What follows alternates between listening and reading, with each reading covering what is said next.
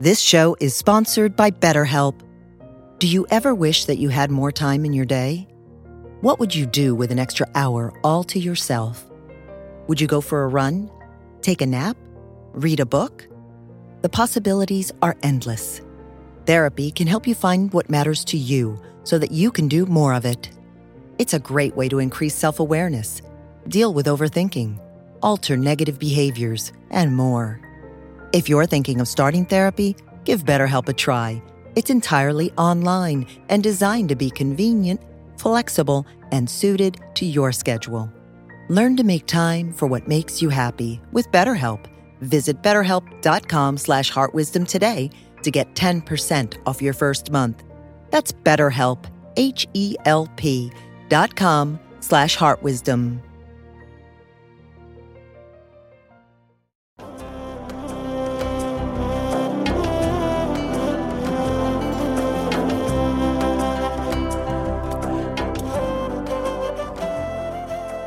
Welcome to the Jack Kornfield Heart Wisdom Hour. We are delighted to share with you Jack's innate common sense and his clear, open heart. In order to continue presenting these podcasts, we need your support. Please go to mindpodnetwork.com slash jack and you can donate there or you can go through our Amazon or Audible affiliate links, and that's another great way to support the podcast. Thank you for your generous attention.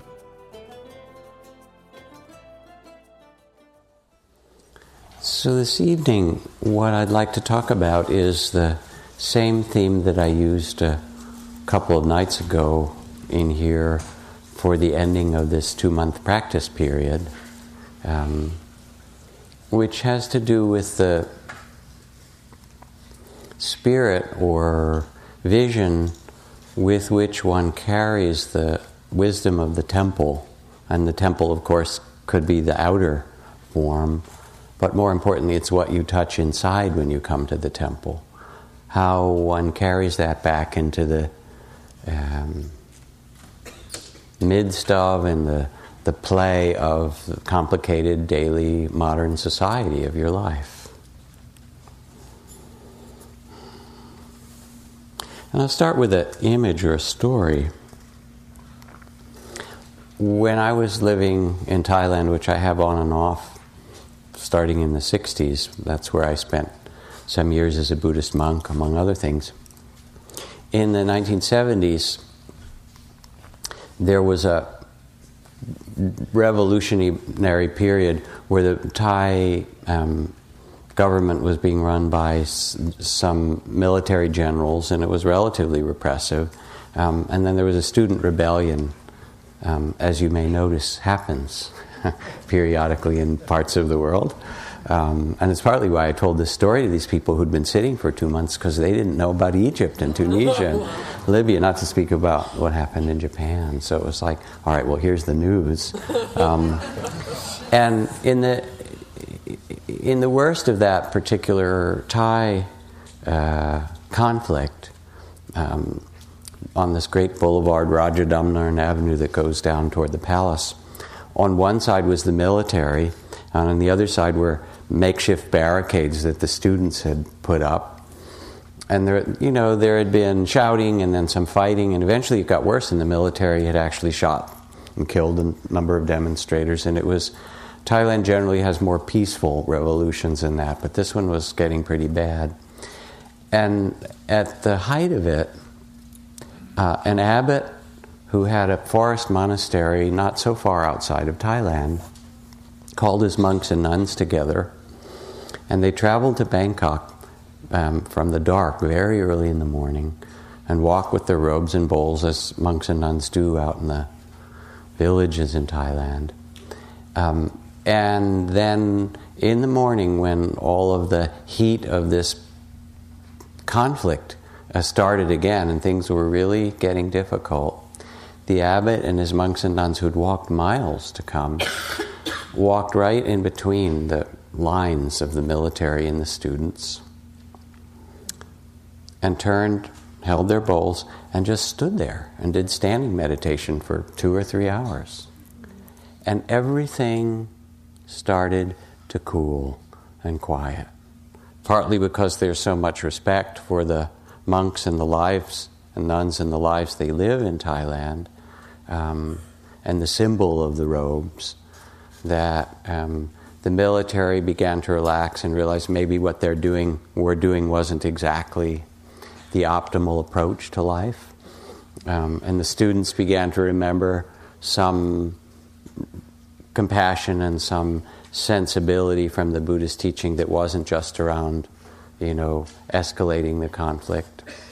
And by the time those uh, two hours or three hours of them standing there had finished, um, and then it was time for them to leave midday, everything had relaxed and calmed down enough that that was kind of the apogee of the disruption in Thailand. And from the, after that day, there began to be the kind of dialogue that is inevitable and necessary in conflict, where people somehow find a way, after a long or short time, after a terrible time or not, where they find a way to live together.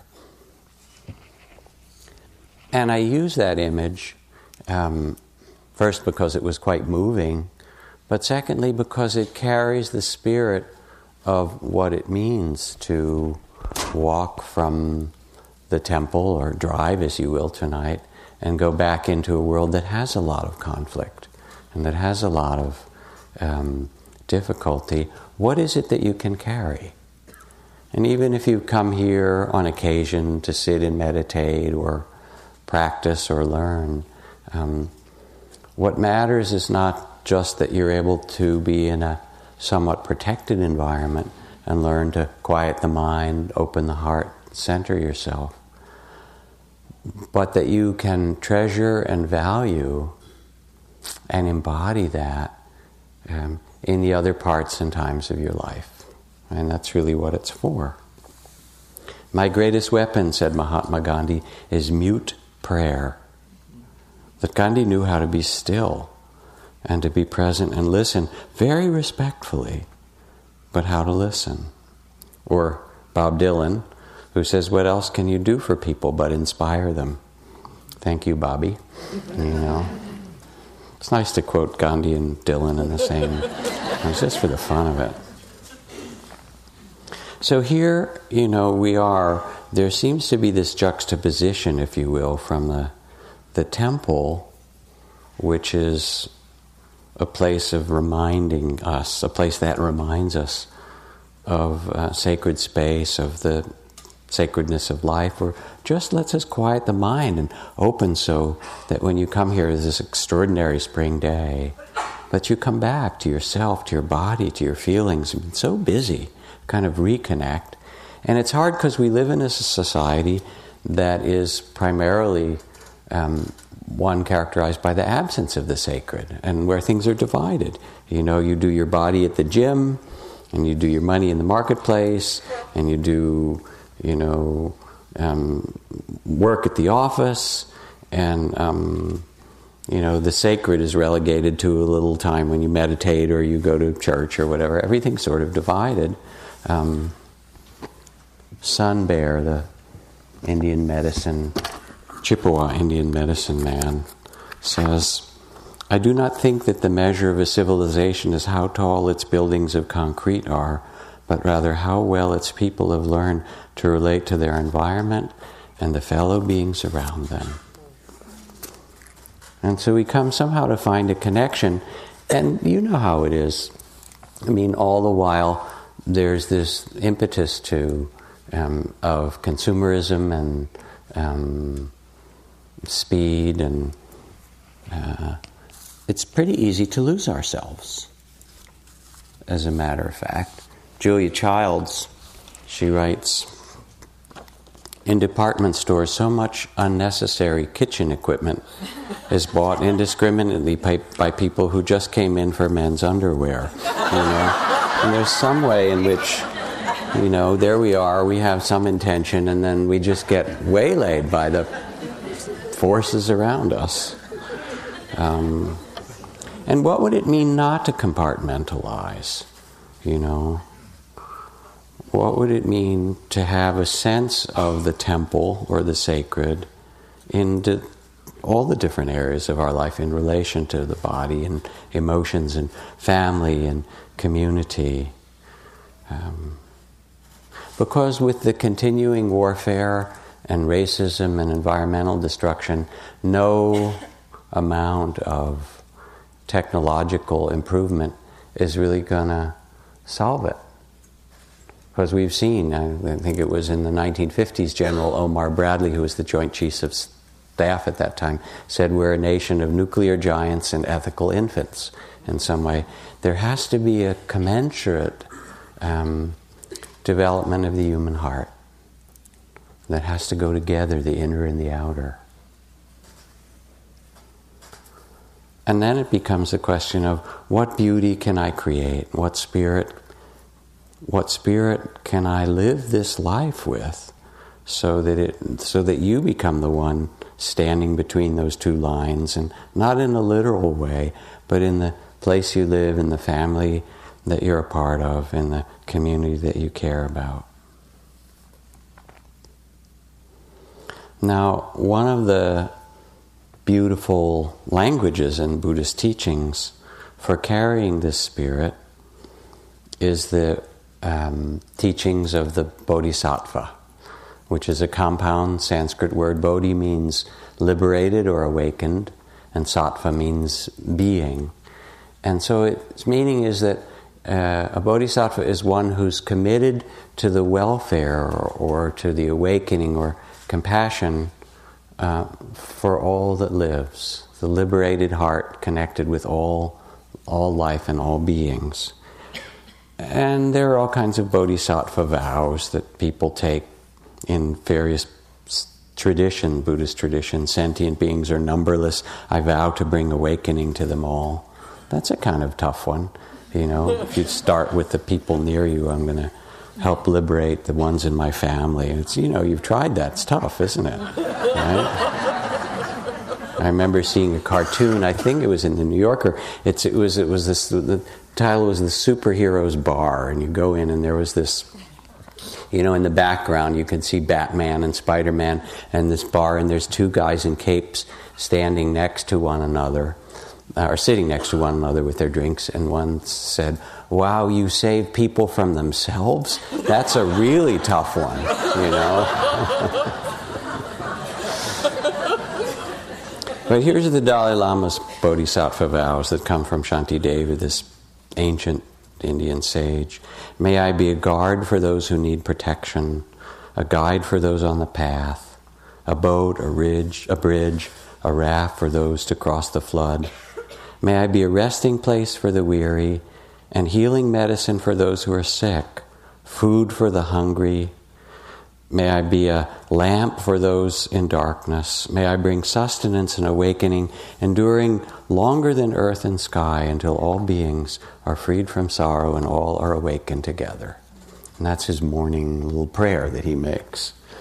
Kind of amazing prayer to make. I offer my life in that way. And at the same time, tremendously beautiful or inspiring. And the point is that when you make such a vow as a bodhisattva, or when you set your life in that direction, um, it doesn't mean that you can measure it very easily by, you know, the results around you, um, because the human world is the way that it is, and it's not given to you to be able to fix the whole world but it's given to you to contribute the wisdom and the love that's really the deepest thing that you carry in your life. Um, and to do that um, not just for everybody else, but because it's uh, some understanding that it's also a part of you. Um, this is Alexander Solzhenitsyn. He writes If only it were all so simple, if only there were evil people somewhere insidiously committing evil deeds, and it were just necessary to separate them from the rest of us and destroy them. But the line dividing good and evil cuts through the heart of every human being. And who among us is willing to destroy a piece of their own heart? And so to undertake the practice of the bodhisattva is not to see that the people or beings around you are really different, but that to come into human incarnation puts us in the middle of this wild predicament of desire and fear and confusion and small sense of self here and incredible nobility and dignity and capacity for freedom also that is your birthright. O nobly born, begin the Buddhist text, do not forget who you really are as you wander through this world and all the situations you find yourself. Remember your dignity, remember your nobility. So you see Aung San Suu Kyi or Nelson Mandela coming out of 27 years of Robben Island prison with such magnanimity and graciousness and forgiveness and courage that not only could he change modern South Africa, but really became an inspiration for the whole of humanity.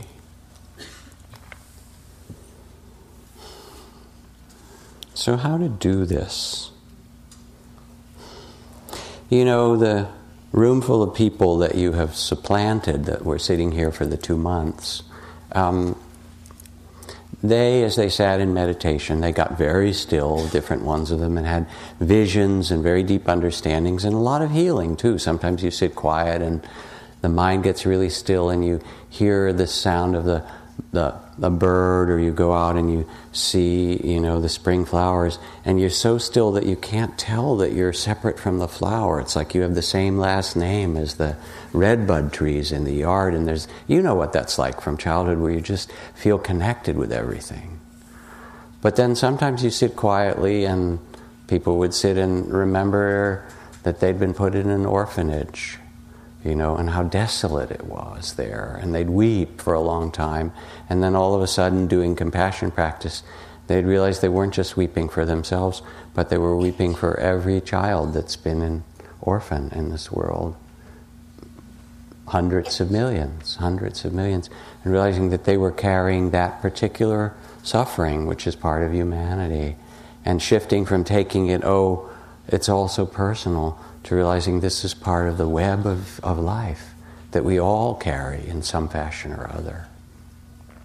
And it was very beautiful to watch both the healing and the kind of universal opening. And people left. God, they were, you know, they looked so young. They did. They came in haggard and tired and busy to get their, you know, life together so they could sit for a long retreat. And they left. It's the, the Vipassana facelift, we call it. You know, like, we teachers were tired, but they looked like these, you know, reborn. It was very, very beautiful to see. But the point isn't so much that some particular thing happened, because um, meditation really means opening to everything.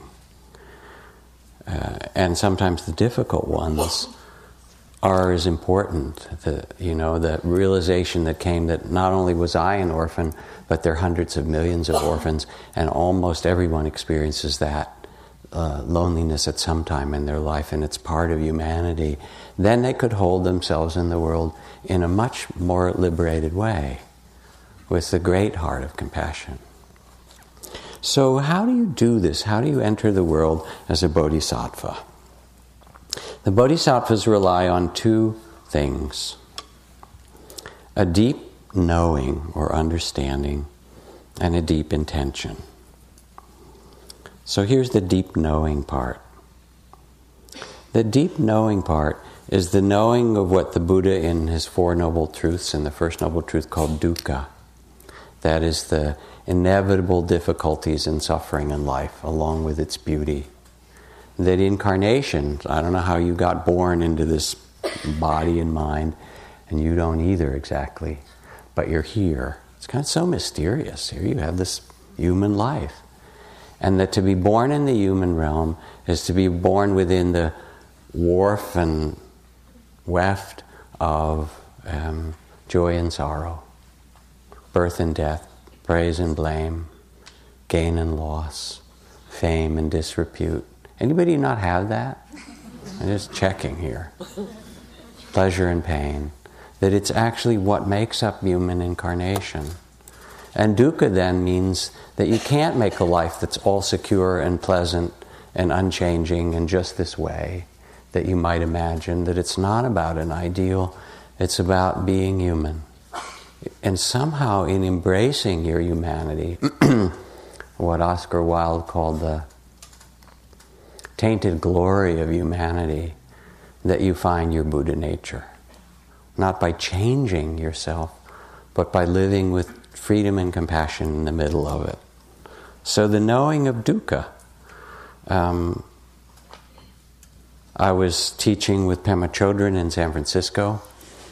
A few years ago, we did an evening at Masonic Auditorium, and there were 3,000 people there. So, on compassion, and Pema did these beautiful teachings, and at one point took questions, and some woman, young woman, stood up whose partner had committed suicide a few weeks before, and was so distraught, and the words and energy of her voice were so raw with suffering. And Pema talked to her about holding every part of it with compassion because it's very complicated when someone commits suicide. There is grief, but there's also anger. How could you? And then there's guilt. What could I have done? And shame and, and you know, loss and every, all these emotions together. And then when Pema was done, I could feel how lonely she was. So I asked, How many other people in this room have had a family member or someone really close to you commit suicide? And I don't know, maybe it was 200 out of those 3,000, 8% or something, stand up, raise their hands. And I simply asked, Would you look at her?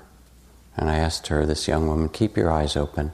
And those of you who are, who, you know, who are looking at her, let her know, even without words, um, that she's not alone. That let her know what you've learned. And it was an amazing moment, without anything being said. It was just this connectedness that we have as human beings um, when we survive some of the most difficult things and still can love somehow another person who's going through the same thing.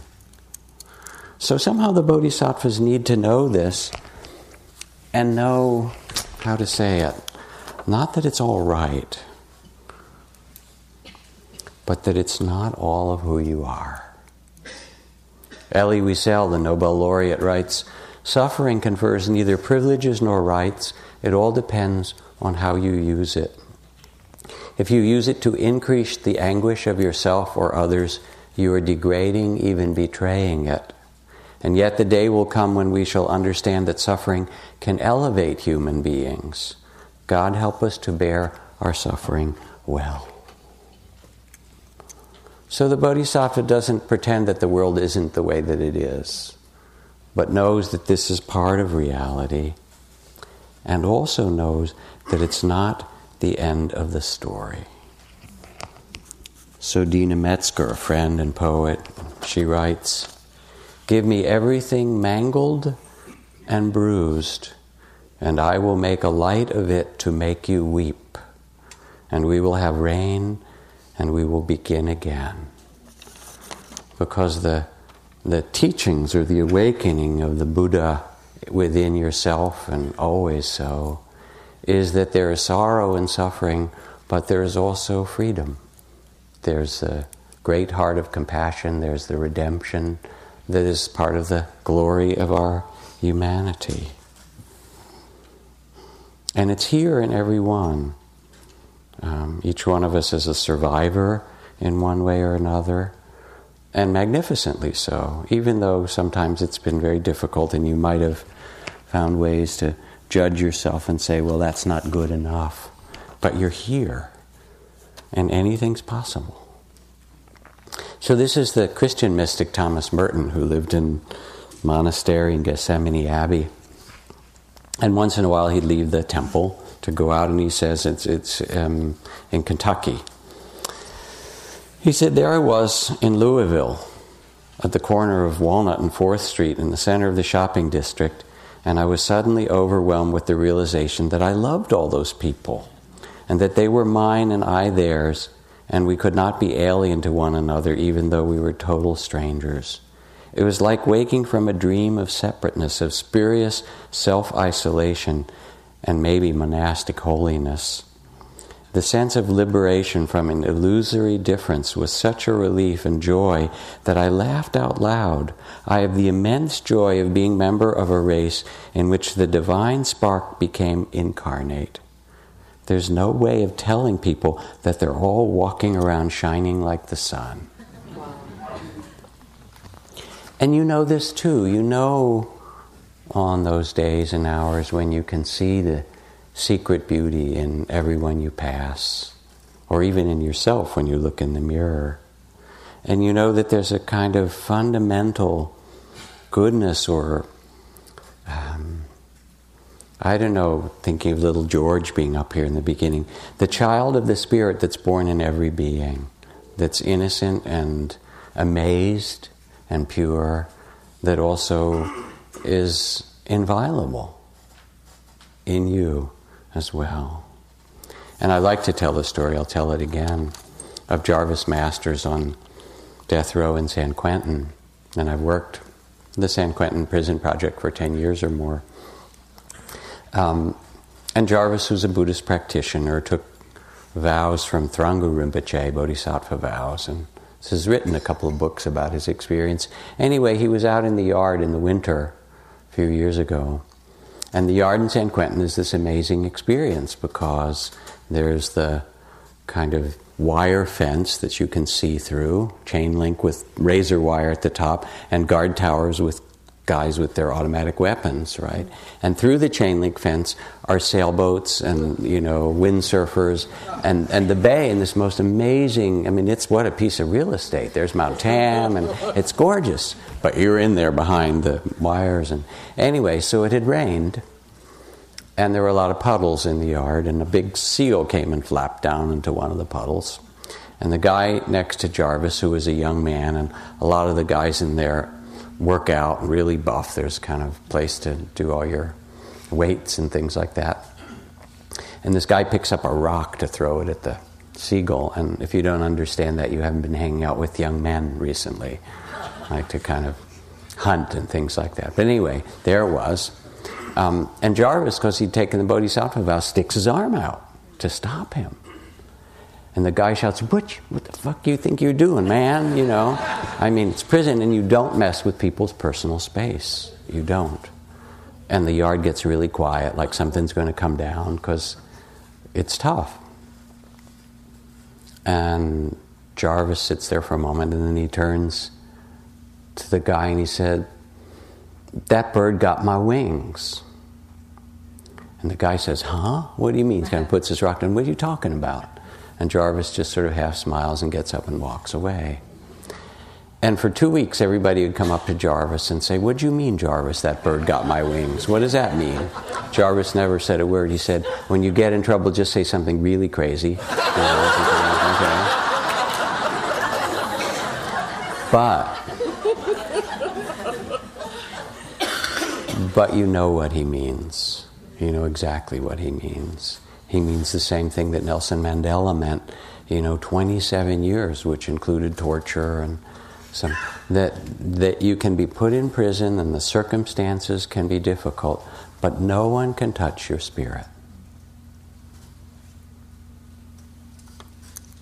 And so the bodhisattva knows that there's sorrow in the world and at the same time difficulties and struggles it's part of the game and also knows the spirit of freedom that is possible wherever you are. The other thing that the Bodhisattva has is a deep intention. Those vows that I talked about. Um, sentient beings are numberless. You know, I vow to save them or bring awakening to them all and so forth. Or as Zen Master Suzuki Roshi said, even if the sun should arise in the west, the Bodhisattva has only one way. Even if the world turns upside down and things become confused, the way of the Bodhisattva is to bring compassion and wakefulness to this circumstance, whatever comes. And in this way, to take the vows of a bodhisattva or to reflect on them or to find them in your own language in yourself is to set the compass of your heart in a direction that says, no matter what, this is the direction. Um, this is the direction that I off, to which I offer my life, no matter what happens. And mm,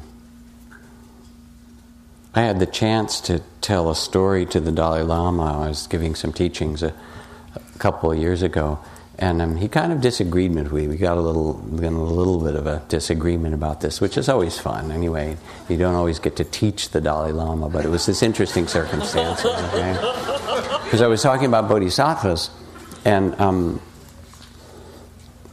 and he said, well, strictly speaking, bodhisattvas are those who've taken a vow in front of a Buddha in this ritualized way for enlightenment and so forth. And you're just using bodhisattva in a kind of um, not the traditional way, and it's not exactly what it means. And I said, well, it's now become a part of our language. And also, we, he was giving awards. This was an award ceremony I was speaking at. And there were 50 people from around the world that we'd gathered together.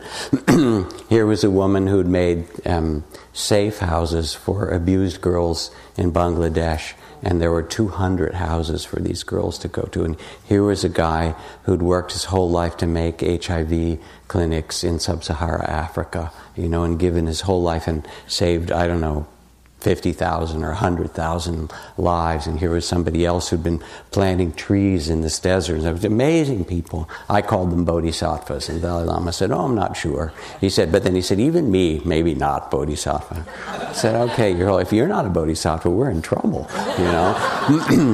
but anyway, I did get to tell him a story, which I had wanted to, because I thought it would inspire him about this beautiful teacher in Sri Lanka, Ariyaratne, was the Gandhi of Sri Lanka. And during the Civil War, when they were trying to broker a peace treaty with the Norwegians, Ari called all his people out together. And he said the Buddhist uh, understanding is that the foolish look at the um, current situation, and the wise look at the causes and conditions. And it's taken 500 years for us to get in this civil war mess that we're in. 400 years of British colonial oppression and 500 years of conflict between the Hindus and the Buddhists and the Muslims, and 200 years of economic disparity between the rich, wet parts of the island and the poor, poor dry parts. So, what I offer you, and he offered it to 650,000 people that were gathered at the oldest temple in Sri Lanka, is the Sarvodaya 500 year peace plan. He said, if it took us 500 years, it's going to take us 500 years to get out of this. Five years of uh, ceasefire, 10 years of learning, of repairing roads and building schools again, 25 years to learn one another's language and culture, 50 years of an economic program to right the disparities, and after 100 years, we will have our first Grand Council to see if we're on the right path. And then we'll do it again and again. And I think in 500 years, we can make a really beautiful island for ourselves.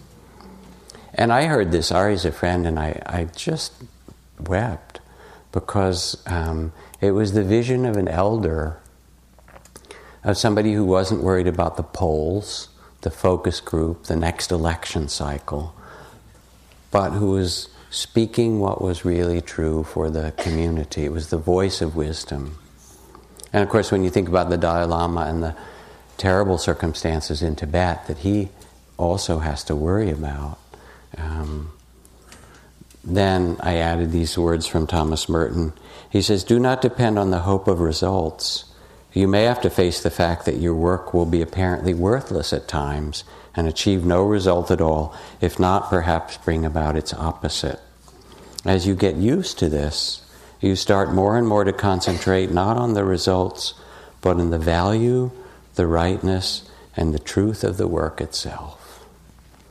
Which is to say that you set a direction and you plant the best seeds that you possibly can. And you know that if you plant seeds of compassion or justice or care or wakefulness or freedom, that sooner or later, however long it takes, that they will bear fruit. So, to set the compass of your heart as a bodhisattva means to find the deepest intention, the most beautiful thing you could do with your life, which is really what makes your heart happy. And let that be a, a kind of reference. And then, even when you go through difficulties, or when you get few, confused or doubt, or should I do this or that, you go back, you get quiet for a little bit, like Gandhi took a day a week just to sit quietly. In the middle of all the bringing down of the British Empire, for every week he'd take a day in silence and say, "Wait, we have the, you know, the king, the prime minister, all these things happening." He says, well, I, I, "This is Friday or whatever day it was, Thursday. This is my quiet day. We'll deal with it tomorrow." I don't mean you have to take a day a week, but you have to take a time to quiet yourself and s- somehow reconnect with the deepest intention you have. And before you go in to speak to somebody, even if it's a you know a difficult conversation you're going to have, you can ask yourself, "What's my highest intention? Is it to be right, you know, to get back, or all those other things? What's the highest intention I have?" And it changes everything. Now, what also helps the bodhisattva in this way is to have trust. As Pablo Neruda, the poet, writes, you can pick all the flowers, but you can't stop the spring. And there's some um, eternal round of beauty and birth that we see in a spring day like this that continues in spite of and in the midst of all the difficulties in our life or in the world. And we're a part of it and we get to contribute. And then, of course, we get older and sick and we die. So let's not be like totally cheery about this. I mean, it's, it's this, that's how it works in the human realm. But there's also this principle of renewal that you are a part of and that you lead your, leave your seeds as a part of and that you see all around you. Um, and it allows you to have a connection with eternity that's not just your own small life, but your place in the unfolding in this beautiful dance. And since all this wild stuff has been happening politically, Howard Zinn, who died last year, the author of uh, The People's History of America, he actually wrote this a few years ago um, during um, the beginning of the war in Iraq and kind of the time of discouragement. And he said, The thing that you need to understand about the world, don't give up your hope because you need to understand its utter unpredictability. That no one can predict the game. No one could have predicted the Russian Revolution. And Lenin himself was surprised. He was out of the country and had to hurry back when the Tsar was overthrown. Oh, okay, there was a revolution. Or no one could have predicted the end of the Cold War and, you know, the Gorbachev dissolution of the entire Soviet Empire, an extraordinary thing. Any more than anyone could have predicted what's happening in happened in Tunisia and Egypt and Libya and Yemen and Syria and Jordan, and it's extraordinary. A year ago, people would have laughed at that. And he said, To be hopeful in hard times is not just foolishly romantic, it's based on the fact that human history is a history not only of cruelty, but also of compassion, sacrifice, courage, and kindness. And what we choose to emphasize in this complex history will determine our lives. If we see only the worst, it destroys our capacity to do something. But if we remember the times and places, and there are so many where people have behaved magnificently, this gives us the energy to act and the possibility of sending this world in a new and better direction. So somehow there is in taking these vows the, the sense of trust in us um, that we can and will in some way learn to handle the things that are difficult. And sometimes you start small. It's not like you have to do some huge thing. I remember walking with my teacher, Ajahn Chah, and there was this great big boulder over there. He said, See that boulder over there? Is it heavy? and we all said yes. And he said, Not if you don't pick it up. and he just laughed, you know. Um, and his teaching was to do, to, to plant the seeds that you could plant and to take each moment and do the best with that moment, and that that would develop. That's part of how human beings work. And to trust that that would grow. So there's a kind of trust in ourselves in the world. There's also the understanding that when we become present, it's possible to respond rather than to react to things. You know, if we're not mindful or attentive um, in some way, then we act out of habit, and those habits play out. Um, but if we can get quiet, even for a moment, take a breath, center ourselves, whether you remember your deep intention or just quiet yourself, then things that you know seem difficult become more workable. And sometimes it's the inner, and sometimes it's the outer. Children's letters to God, those little books that, that have those, you know, second grade um, Sunday school letters. Dear God, maybe Cain and Abel would not kill each other so much if they had their own rooms. It works with me and my brother Larry you know and so sometimes there's a there's a kind of a inner necessity but then sometimes um, when you actually quiet down you actually have to change the circumstances and both are important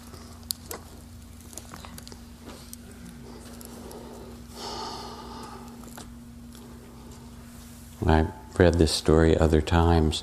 A poet, friend Oriah Mountain Dreamer writes At the end of a very long day of teaching meditation and a seminar, a small, thin woman in an oversized parka introduced herself as Isabel. Can I do this meditation on my own? she asked. Yes, I said, I'm sure you can, although many people find it easier to establish meditation with the help of a group. It's hard to keep going on your own. But what will it give me? What will I get if I do this every day? Her tone took on a whining quality, and I felt my irritation rise. How fast will it work? I mean, will I feel a difference after a week? How will I know it's working? This was what I detested the quest for the quick fix, the desire for guaranteed outcome, the simple answer do this and you get that, pay this, you receive that. And my kids were waiting for me. I just wanted to go home took a deep breath, looked directly at Isabel, set my knapsack down on the floor, tried to slow down my words, thinking that maybe if I spoke slower, I would feel more patient. Well, I said, meditation is more a process than a goal oriented activity. It can help you become more aware of what's going on within and around you my best advice is to try it and just be patient. And I picked up my bag and started to button my coat. I did have to leave, and I wanted to get out of there while I was feeling virtuous for not snapping her head off. But as I started to move away, Isabel suddenly reached out and grabbed my arm with surprising strength. But what I really want to know, she said, her voice rising in a crescendo that bordered on panic, is will it help me find God? I mean, if I meditate, will I have an experience of something or somebody out there listening, somebody with me? And a wave of desperation swept out from her through me, and I was surprised to find my eyes fill with tears. This woman wasn't looking for an easy answer or guaranteed formula because she was lazy. She didn't want a simple plan because she was unable or unwilling to think critically about what would work. She wanted something she knew would work and work quickly because she was hanging on by her fingernails. She wanted something that would work in a week because she was afraid she simply wasn't going to make it through months or years. I put my hand gently over Isabel's where it gripped my arm. It's okay, Isabel. We all feel desperate at times. I said. Nobody does it by themselves. We all need help. And her hand relaxed a little beneath mine, and she started to cry, and we talked for a while longer. There is no them out there, there's only us. And when I left, I didn't leave one of them. I said goodbye to one of us, a human being doing the best she can, searching for the home for which we all long. So there is this capacity we have to be present for one another or for our life, not in a reactive way, but in a way as the Bodhisattva that responds And whether you respond as the warrior or the midwife, you know, whether you respond with intelligent vision or just a moment of, of you know, the sweetness of compassion, all of those will come from you when you become still and you listen. Learning trust, taking the breath to respond rather than react, big ways and small ways. Also, the bodhisattva isn't particularly idealistic. Otherwise, you've got to hang up your bodhisattva shoes. It just doesn't work. When I read Shambhala Sun magazine or Tricycle, I wonder who these people are. they admit to an occasional random thought, but it's clear they're all becoming enlightened, or at least able to dwell constantly in some meditative state. Or those yoga journal people where everyone is thin, composed, and bends in all directions. Or fortune, where everyone's a millionaire, a captain of success. So, where, I ask, is the magazine for failure? for 30 years of falling and only later recalling, ah, be here now. For the continuing recovering from the storming, the endless repairing of the broken sails. For this thick and heavy body, middle aged, barely bending. For the immense gratitude in meeting once again next week's payroll, next month's rent. And so, like Isabel, you know, there's some way that we're not making ideals about this. And as I've traveled and worked and been with people in all different kinds of circumstances, those who, you know, are disenfranchised and those who seem to be the, you know, ones in charge. And the ones in charge have as hard a time as anybody. They do, really. Um, and the spirit of the bodhisattva is to be present for this human being as they are. What else helps, not being idealistic, is that the spirit of the bodhisattva is to be playful and free. Hmm. Another story for you. This is from psychologist Len Bergantino, who was writing about a patient where he had this series of sessions that were really frustrating because the patient was either disconnected, detached, or just trying to please him. And s- s- he said, The feeling I had on this particular day, I'm sitting with this patient, and I just didn't want to say one more word to him about anything.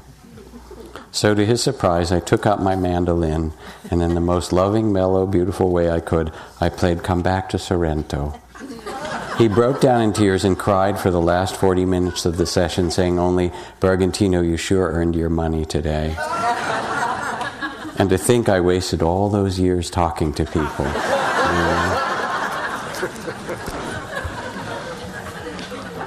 But I carry with me when I teach this picture. You won't be able to see it very well from the back, but maybe you can a little bit.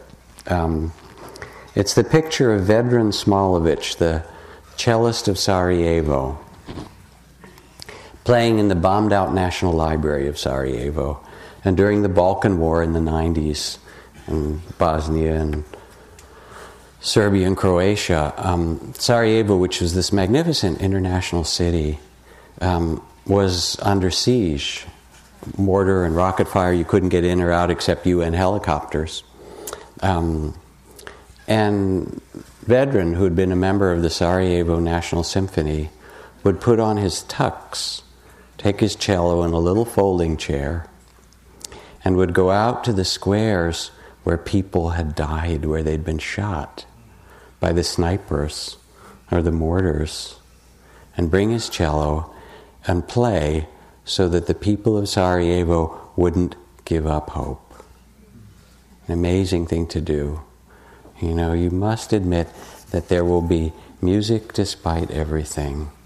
And, you know, there's a way in which it can all seem so serious and so difficult.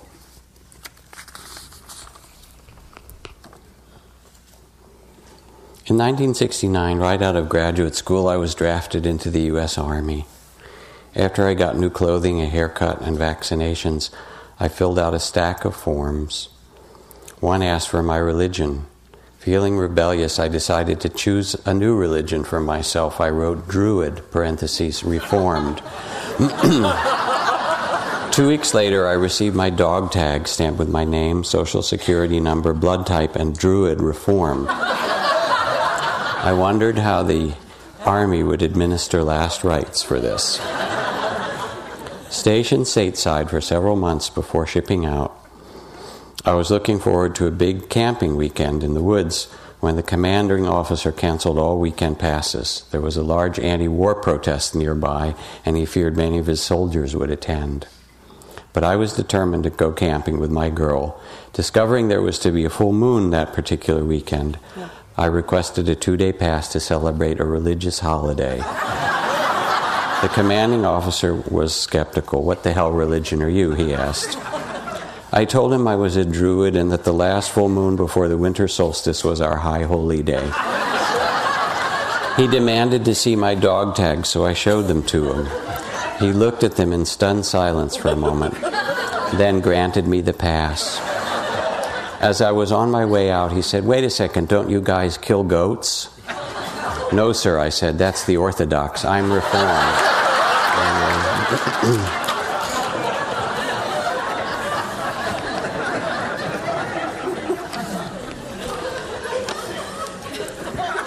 The, the point of spiritual practice and religious practice isn't to make it into a grim duty. I mean, if you look at the Dalai Lama, even though he has a great weight of the suffering of Tibet, he also has one of the most beautiful laughs of anybody I ever met. Or my teacher Maha Ghosananda, who'd been here, was the Gandhi of Cambodia, who just exuded love and playfulness, as well as for 15 years leading peace marches through the killing fields and the minefields, bringing people love back in their villages and being again nominated three different times for the Nobel Peace Prize. He said, If you can't be happy, what good is your spiritual life? Now and then, says Guillaume Apollinaire, now and then, it is good to pause in our pursuit of happiness and just be happy. And so there's a spirit as well in the bodhisattva that can be present and bring, as Aung San Suu Kyi or you know Nelson or whoever it is, that can bring that kind of openness and beauty, uh, no matter the circumstances. O nobly born, says the Buddha, do not forget who you really are. Who took birth in this human body? you know, treasure.